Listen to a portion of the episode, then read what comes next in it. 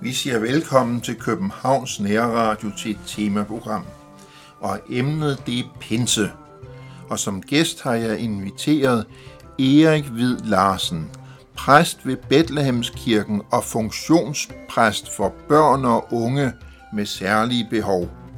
Og jeg selv hedder Jesper Sten Andersen. Jeg synes, vi skal begynde helt fra bunden. Hvad betyder ordet pinse? Ja, øh, det er jo sådan et ord, som vi kender rigtig godt, øh, mest af alt fra pinseferier. Men øh, pinse, det er faktisk et græsk talord, som der betyder 50. Og hvorfor lige 50? Jeg siger, øh, det er jo sådan, så at mange af kirkens øh, fester, det, der skal man have den store øh, kugleramme frem og begynder at regne. Og 50, øh, det er faktisk fordi, at så vidt jeg har læst mig til, for jeg var ikke, da det hele blev indstiftet her, men det var, at øh, man i påsken øh, har et, øh, en offring af et bygbrød, øh, og når vi så øh, har syv gange syv uger efter offringen af det her bygbrød, plus en dag, så får man 50, og det er der byghøsten så også begynder. Så det er en af de store fester i den øh, bibelske tradition, øh, den her fest sammen med øh, påsken øh, og løvhyttefesten. Øh, så det her, det er simpelthen øh, det er en høstfest, hvis man kan sige det sådan. Når vi taler om pinsen, hvad var det egentlig, der skete? Jamen, pinse er jo, øh, man kan sige, vi fejrer jo ikke, vi fejrer ikke bygbrød mere. Øh, det kan vi roligt sige. Men øh, pinse er der, hvor øh, helligånden kommer øh, på en synlig øh, og mærkelig øh, ikke bare forunderlig, men også øh, føle erfaringsmæssig øh, måde øh, hen over de her disciple, som der sidder og gemmer sig lidt. Øh, og øh, Helligånden, det er jo Gud selv, som der kommer og fylder kirken, og på den her måde giver kirken både liv og ånde, øh, og er med til at øh, give kirken lyst og mod og drivkraft til at være kirke. du taler om kirkens fødselsdag. Hvis man som ganske almindelig københavner går ind og køber en bibel, så er faktisk en ret stor del af den bibel, det er det gamle testamente. Var der nogen kirker overhovedet i det gamle testamente? Man kan sige, sådan som vi kender kirke, sådan som vi forstår kirke, så kan man sige, øh, nej, den øh, bliver altså opfundet øh, hen mod slutningen. Øh, og det er de sidste 100 sider, der står om det. Man kan sige, at der har været et, øh, et, øh, et folk, Gud har valgt, øh, og kirke, øh, det er også øh, lidt græsk og betyder en forsamling, så der har været en forsamling af mennesker, men kirke, sådan som vi kender det, øh, den bliver født her, pinsedag. Så kommer man måske lige et ultrakort spørgsmål. De der 80 procent af Bibelen, hvad handler de så om? Jamen, det handler jo om, hvordan øh, en kærlig Gud forsøger at åbenbare sig for et folk, der er lidt ligesom os, øh, som har svært ved at tro på det hele, og som har svært ved også ligesom at øh, forstå, at der er kærlighed, og der er øh, en Gud, der vil dem. Så øh, de første 80 procent handler om alt lige fra skabelsen, siger lidt om, ikke hvordan du er skabt, men hvorfor du er skabt. Og så er der et helt folks historie. Øh, så det er sådan set verdenshistorie med et mellemøstligt tilsnit. Jeg har lidt en tendens til at tænke på det som frelseshistorie. Ja, det var jo også et smukt ord, Jesper. Det øh, vil jeg gerne have gemt her til dig, så du kunne få lov til at sige det. Tusind tak, ja. så det er jo, hvordan, hvordan redder Gud en menneskehed, som er løbet væk? Og der kan man også kalde det frelseshistorie. Var pinse et brud med fortiden? Ja og nej. Øh, fordi øh, pinse er jo ikke øh, stedet, hvor Guds ånd første gang øh, dukker op. Han er der allerede på side 1, men øh, man kan sige, at det bliver et brud med fortiden i den forstand, at øh, den menighed, som der er der, får en frimodighed og en lyst til at gå ud og fortælle om de store ting, som Gud han har gjort. Så jeg tror, at det bliver et brud med fortiden i den forstand, at øh, kirken nu påtager sig opgaven at fortælle om Gud til alle folkeslag, på alle sprog. Øh, og der er noget kontinuitet i det, i den forstand, at det er det, som Gud han hele tiden har gjort, ønsket, det er at gøre sig kendt for folk. Så ja og nej. Altså hvis vi tænker på pinse, det har noget med Helligånden at gøre. Ja. Var Helligånden ikke til stede på gammeltestamentlig tid? Jo, altså man kan sige, det spændende er jo lidt, at øh, både på side 1, der kan man læse, at Guds ånd svæver over vandene ved skabelsesberetningen, og så er der øh, en række beretninger, som, øh, hvis man har gået søndagsskole, så kan det være, at man kan huske den. Øh, der er blandt andet beretning om Samson, øh, han som der har langt hår, øh, og styrken sidder i håret, der står, at Guds ånd kommer over ham. Så øh, både der, hvor mennesker de handler og agerer, så kommer Guds ånd over dem. Og også der, hvor mennesker de øh, bekender deres synd, og det, at der er noget, der er gået galt, så er der en længsel efter, at Guds ånd ikke må blive øh, taget fra dem eller forlade dem. Så det er sådan lidt livsånde, der fylder os, og der er med til at skabe og forme vores liv. Jeg tror, vi tager det, det første stykke musik, og det første musikstykke, det er du, som går ud fra den levende Gud. Jeg kan se mere, det er med det kongelige Musikkonservatoriums børnekor.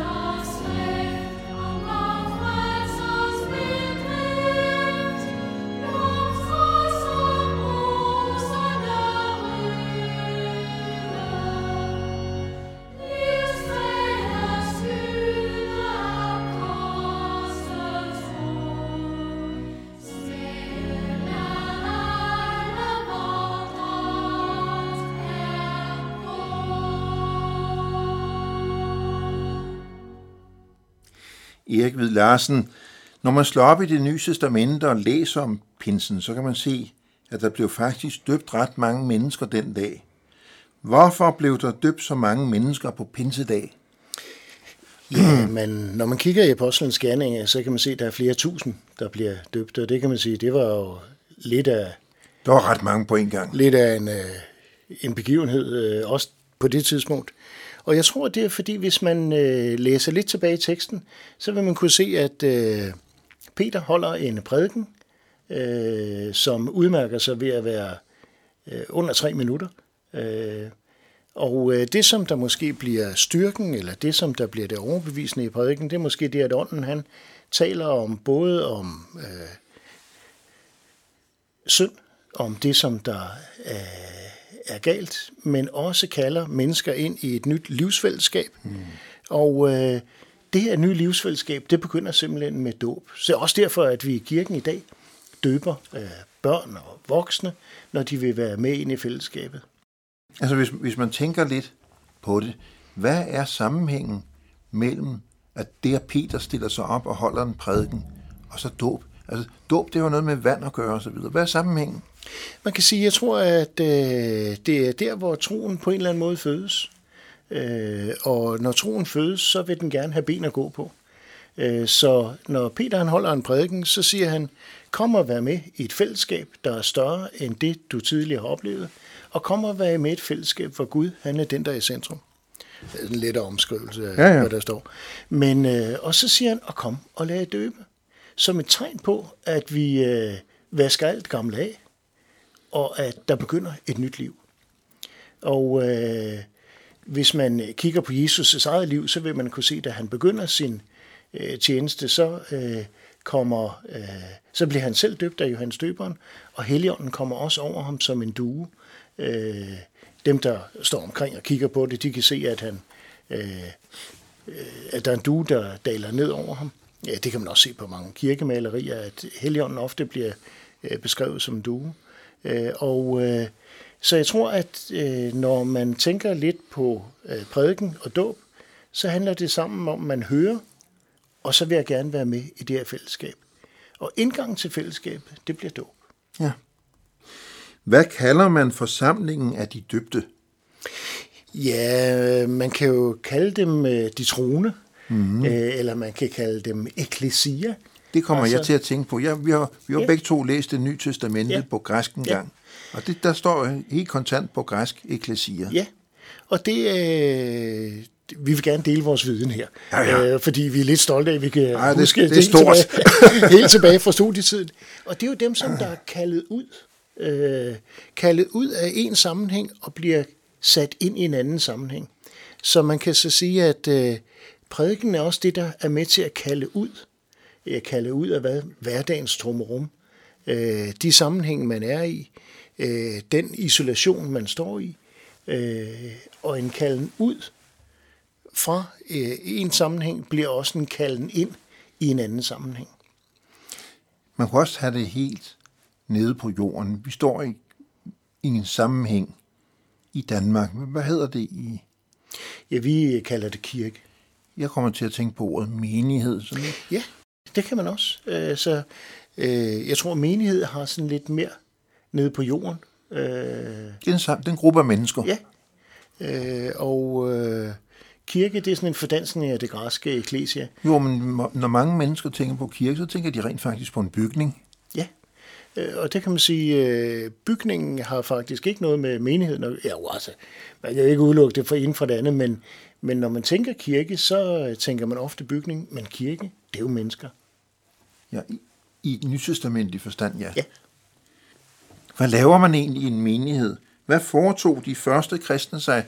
De hørte Peters prædiken, de blev døbt, og hvad så? Ja, øh, så tror jeg, at de gik hjem og øh, måske inviterede de naboen med. Øh, fordi pludselig så opdagede man, at øh, man var del af et fællesskab, men øh, det som øh, apostlenes gerninger beskriver, det er, at man holder fast ved bønden, så øh, man beder sammen, øh, man holder fast ved bordet, det er sådan noget, jeg lærte i søndagsskolen, det her, det er de fem B'er. Øh, og bordet, det vil sige nadverbordet. Mm. Øh, man holder fast ved brødrene og søstrene, så der er et fællesskab. Man holder fast ved Bibelen. Øh, og så har jeg glemt den femte. Det kan smutte sådan noget. Vi er ved at blive gamle, ikke? Vi er ved at være gamle. Det er et stykke tid siden, vi har gået i søndagsskole. Men øh, de fire her, det kan i hvert fald øh, holde os et godt stykke på vejen her. Så man kan sige, det bliver et fællesskab, hvor det, der bliver afgørende for fællesskabet, det der bestemmer fællesskabet, det har noget med det her at henvende sig til Gud, læse om ham, øh, møde ham, øh, bede til ham, snakke om ham. Øh, oh, det sidste B, det var badet. Der var den, ja. Der, der var, var den. så, Vi kan øh, endnu. Øh, det, det er helt fantastisk, hvad de der B'er kan. Øh, så man kan sige, det her nye fællesskab, hvad gjorde de efter pinsedag? Jeg tror, de fortsatte med at mødes. Øh, de fortsatte med at fortælle. De fortsatte med at døbe. De fortsatte med at studere skrifterne. De fortsatte med at bede sammen. Og de fortsatte med at spise sammen. Nu har jeg, jeg har læst noget religionshistorie engang, og man kunne tænke på, hvem blev tiltrukket af den kristne forkyndelse? Der var måske nogen, der valgte det fra, men der var også nogen, der valgte det til. Hvem, hvem, hvem kunne finde på at lytte til for eksempel Peter? Hvis man kigger lidt længere hen i Apostlenes Gerninger, så kan man se, at dem, der, dem, der gerne vil være med i et fællesskab, det er dem, som der... Øh, det, det er faktisk alle, der lytter til ham. Øh, Pinsedag, der taler Peter til en række mennesker. Men jeg tror, hvis man kigger på samfundslag, øh, så er det måske dem, som der har svært ved at øh, øh, have et fællesskab. Måske fordi man arbejder om aftenen, eller om natten, eller hvordan møder man så nogen om dagen. Eller det kan være folk, som der øh, er udstødt af samfundet, eller det kan være folk, som er på kanten af samfundet. Så kirken i begyndelsen, det var ikke, sådan, øh, det var ikke de pæne, øh, det var ikke... Øh, de fornemme borgere, men det var alle dem, som der var lavest i samfundet. Ja, det tror jeg, du ret i. Og det kan man så sige, øh, det er måske en tanke til kirke i dag, at man øh, når ud til dem, som ingen andre når ud til at skabe et fællesskab i nogle af de situationer, hvor det er svært at skabe fællesskab. Man kunne også tænke på, hvis man nu står og lytter der til Peter, så træffer man den beslutning, jeg vil døbes. Så kunne man spørge, havde det nogle omkostninger at blive døbt? Ja, øh, måske ikke lige pinsedag.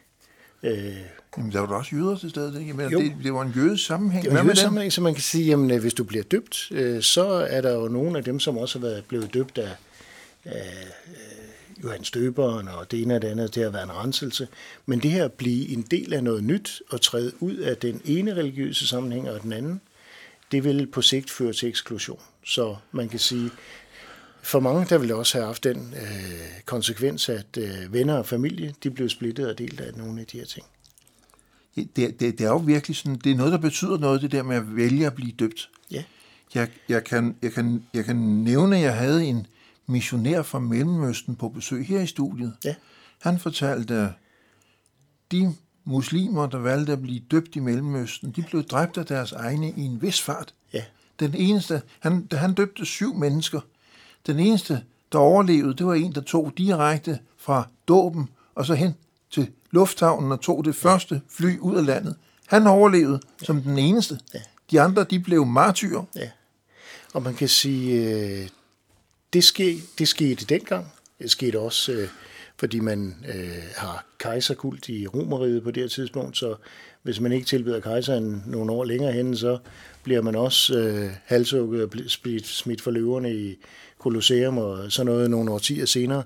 Så dåb har altid haft en konsekvens. Øh, det er en stor ting. En omkostning. Ja, det kan koste øh, meget. Det kan koste livet. Det er ikke, nogle gange så tænker vi på det, som om det var noget, der skete for tusind år siden, men som du nævner, Jesper, så er det også noget, som der har konsekvenser i dag. Øh, så øh, jeg hørte i nyhederne i går, at øh, der var øh, folk, som der øh, ødelagde øh, kirker, sprang sig selv i luften og øh, øh, ville ødelægge menighederne. Så de døbte, de har altid været trængt, og måske er de mere trængte i de her år øh, end nogensinde før. Jeg tror, vi skal have et stykke musik, og det hedder Kærligheds- og Sandhedsånd, og det er Pernille Bogø Bak.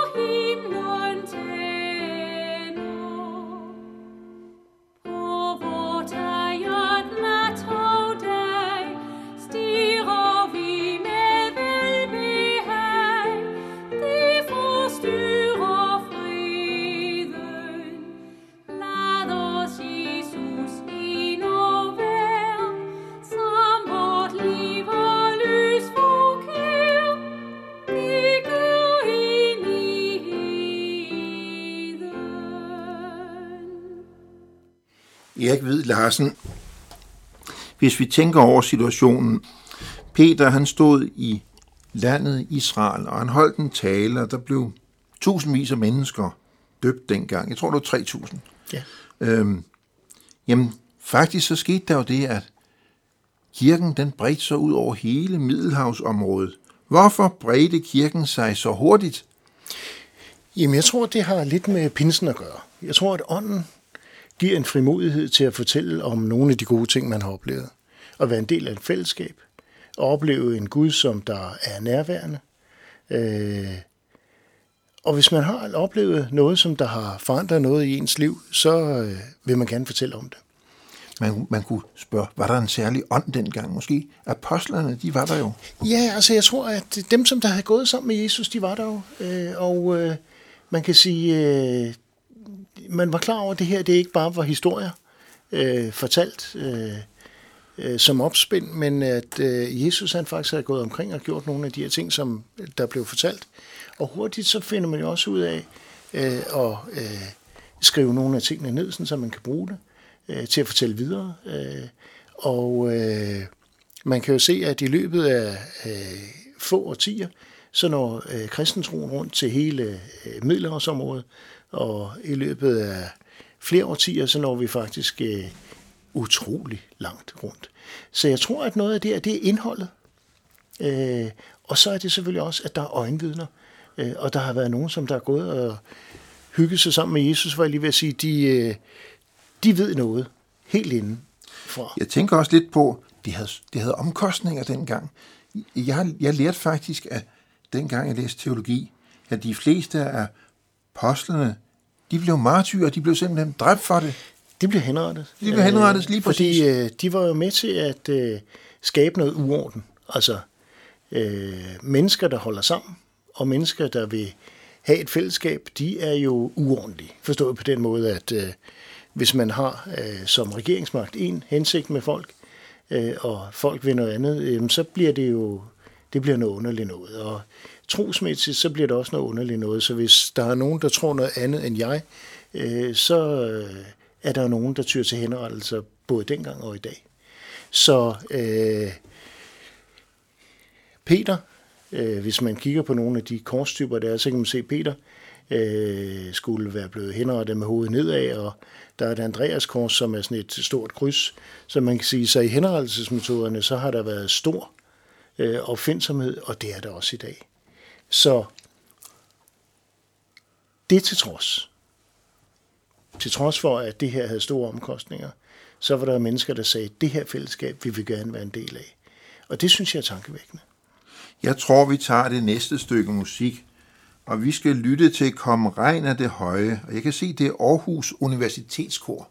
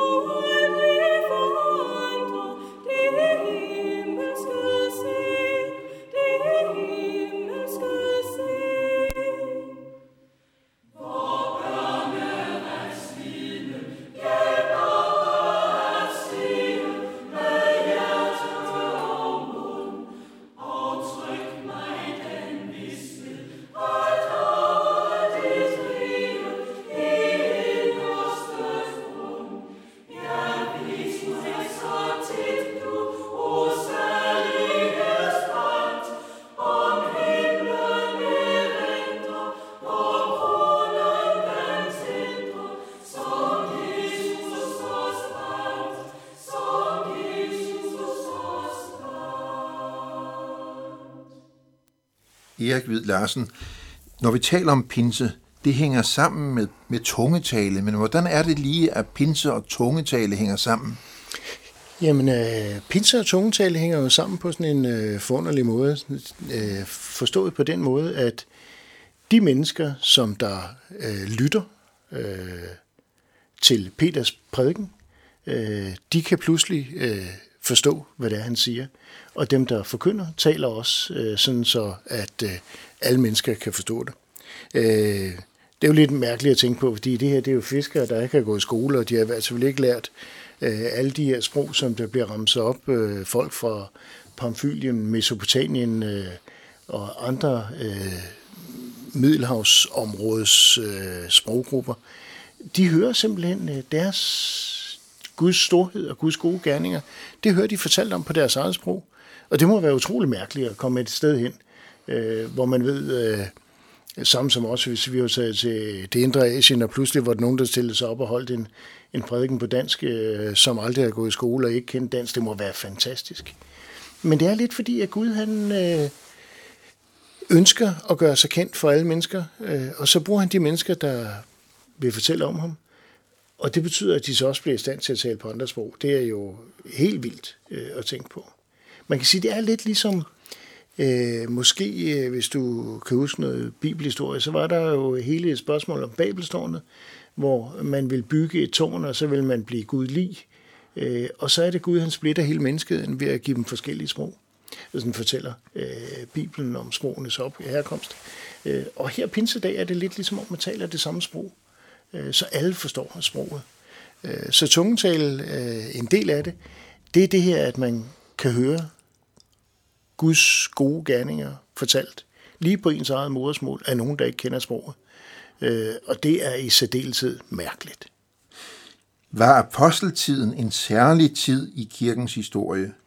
Var, lige der, var tungetale en blivende bestanddel af kirken? Jeg mener om, jeg sad og læste en bog af Martin Luther. Ja. Og det, det, det, var, det, det var en udlægning af Johannes 14-16, to bind. Ja. Jeg havde lidt det indtryk, at Martin Luther han mente, at dengang med apostlerne, det var sådan, der skete ting og sager, der skete under, der skete alt muligt. Og så da apostlerne døde, så var miraklernes tid forbi. Har han ret i det? Øh, det håber jeg ikke. Men det er i hvert fald en øh, teologisk position, det er der folk, der mener. Øh, men det skulle gerne være sådan, så at ånden er det samme. Og han burde også øh, fortælle, ønske at fortælle om Guds storhed på alle sprog, stadigvæk i alle mulige former. Så, øh, øh, så apostlenes tid, vil jeg sige, det var en særlig tid i den forstand, at det var vidner, det var øjenvidner, det var folk, der havde gået sammen med Jesus. Øh, og bagefter har man så øh, bare haft deres beretninger. Øh, og når jeg siger bare, så er det sådan lidt med et smil på læben, fordi vi har også øh, åndens vidensbyrd. Så Øh, Jesus selv siger i nogle af afskedssamtalerne fra Johannes evangeliet, at det er godt, at jeg går bort, for når jeg går bort, så vil I få heligånden. Da jeg sad med den der bog om, Ja. Martin Luther i hånden, jeg var faktisk ikke enig med ham. Nej. Det er ikke alle punkter, hvor jeg er enig med Martin Luther, og det her, det er så et af dem. Jeg Ja. mener ikke, det passer, at miraklernes tid hørte, hørte, hørte apostlenes tid til, og da, og da de døde, så var det forbi. Hvad er det for noget sludder? Ja, fordi så betyder det jo, at ånden ikke er det samme. Jamen, Og hvad med Gud- Helligånden? så er Gud vi ikke den endnu? Ja, så, så er det som om, at der ligesom blev, det er lidt ligesom at lukke for vandhanen, eller hvad du vil. Øh, og det tror jeg ikke Gud, sådan tror jeg ikke Gud er. Nej. Jeg tror, at Gud han øh, stadigvæk virker, øh, og jeg tror også, at Gud han stadigvæk gør mirakler. Jeg tror også, at Gud han stadigvæk overbeviser mennesker om sin eksistens, uden at de hører lange prædikner. Men øh, ånden, han vil altid være den samme. Ja, og den kan stadigvæk Så- gøre mirakler. Så den kan stadigvæk gøre mirakler, og øh, jeg synes jo, at øh, indimellem så øh, havner vi nok i sådan lidt blindgyder, øh, fordi at øh, vi ikke reflekterer nok selv heller. Så øh, du og jeg, øh, det kan vi lige så godt sige til lytterne her, vi er lidt uenige med Luther her. Lige på det punkt, ja. Ja. Han havde andre gode punkter. Han var en god prædikant osv., Ja, men ja. det er, ikke altid, det er ikke alting, han havde ret i. Nej, Vi, nu taler vi om pinsen. Vi har, ja. vi har talt meget om, om oldtiden. Hvad kan vi bruge pinsen til nu om dagen? Altså, øh, pinse nu om dagen øh, er jo ikke kun en pinsefrokost med god mad, men pinse nu om stunder kan vi jo bruge til også at være frimodige i vores fortælling om, hvad Gud han har gjort af gode ting i vores liv. Så øh, jeg tror, at øh, pinse i dag betyder, at Gud han stadigvæk er nærværende i sin kirke, og stadigvæk øh, er tro mod sig selv over alt det, han har været. Alle de ting, som du læser om på Nytestamentets tid, det kan du også se her. Og det vil så sige, at øh, pinse er nu er med til at gøre Gud nærværende i kirken. Jeg tror, vi tager det sidste stykke musik. Hvad det hedder? Stiftet Guds søn. Har på jorden et åndeligt rige. Tak.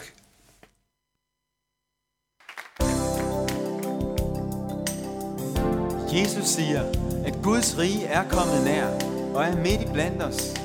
Guds rige bringer retfærdighed, fred og glæde, både til den enkelte og til befolkningsgrupper og lande, som vil åbne hjertet større for Jesus. Vi ønsker at være redskaber for at bringe Guds riges nærhed til alle mennesker. Vi vil åbne vores liv for Jesu virke og byde ham velkommen i vort land.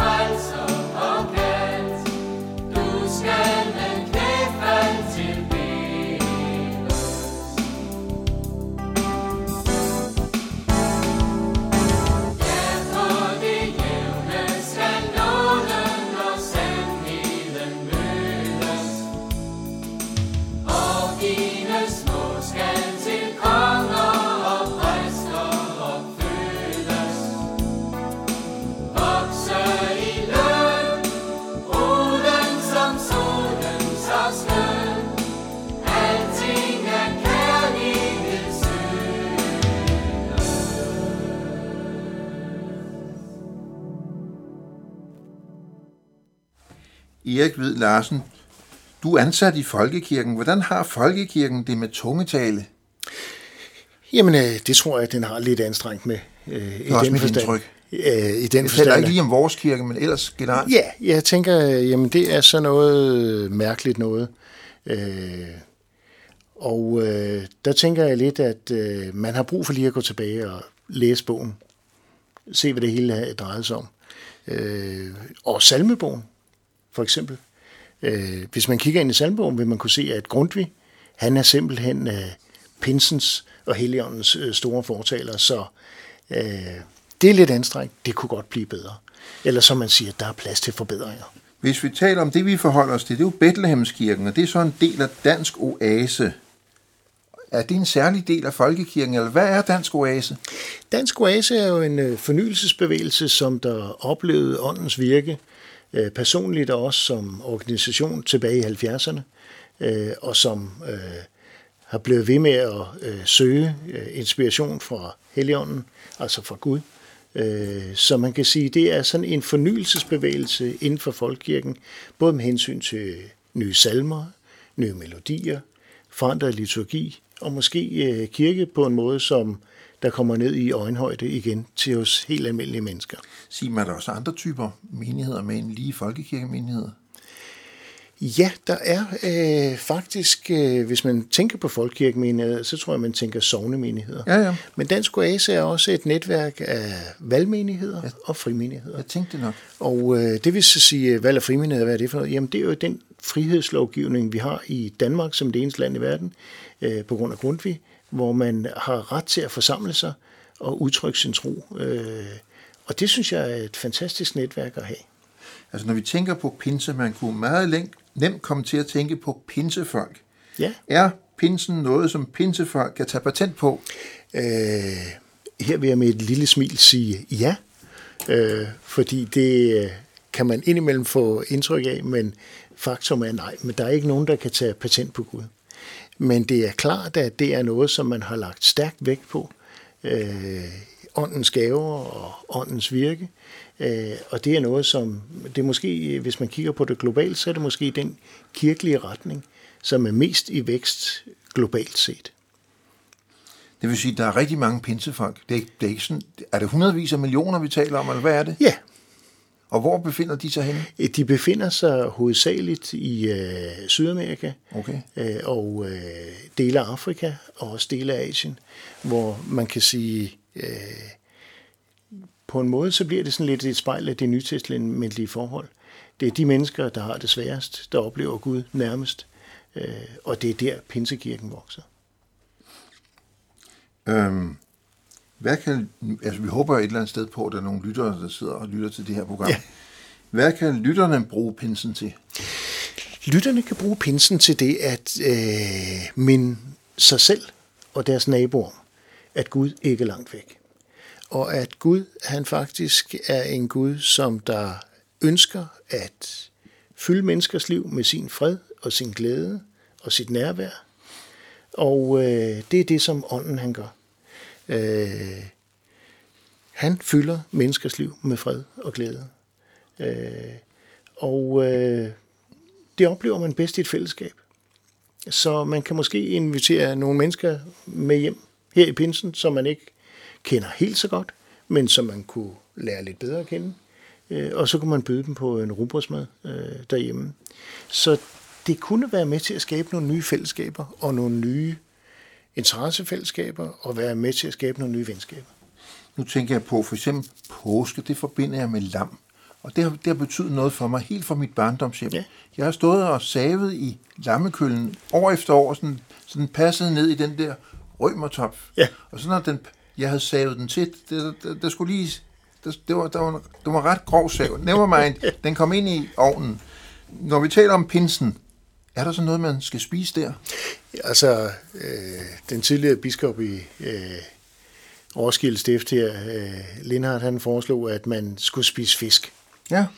Og øh, det var måske godt at lade fisken komme på bordet Ja, ja. her i pinsen. Øh, så måske var det ligesom den spise, man kunne knytte til højtiden her. Ikke lam som ved påske. Øh, vi fik også lam. Jeg tror, det var det eneste gang om året, vi fik lam derhjemme. Sådan var det også i mit barndomshjem. Men øh, en fisk, en frisk fisk, øh, det var måske noget at invitere naboen på. Til sidst vil kunne jeg godt tænke mig at spørge dig om, har pinsen en fremtid, eller kommer Jesus igen? Ja.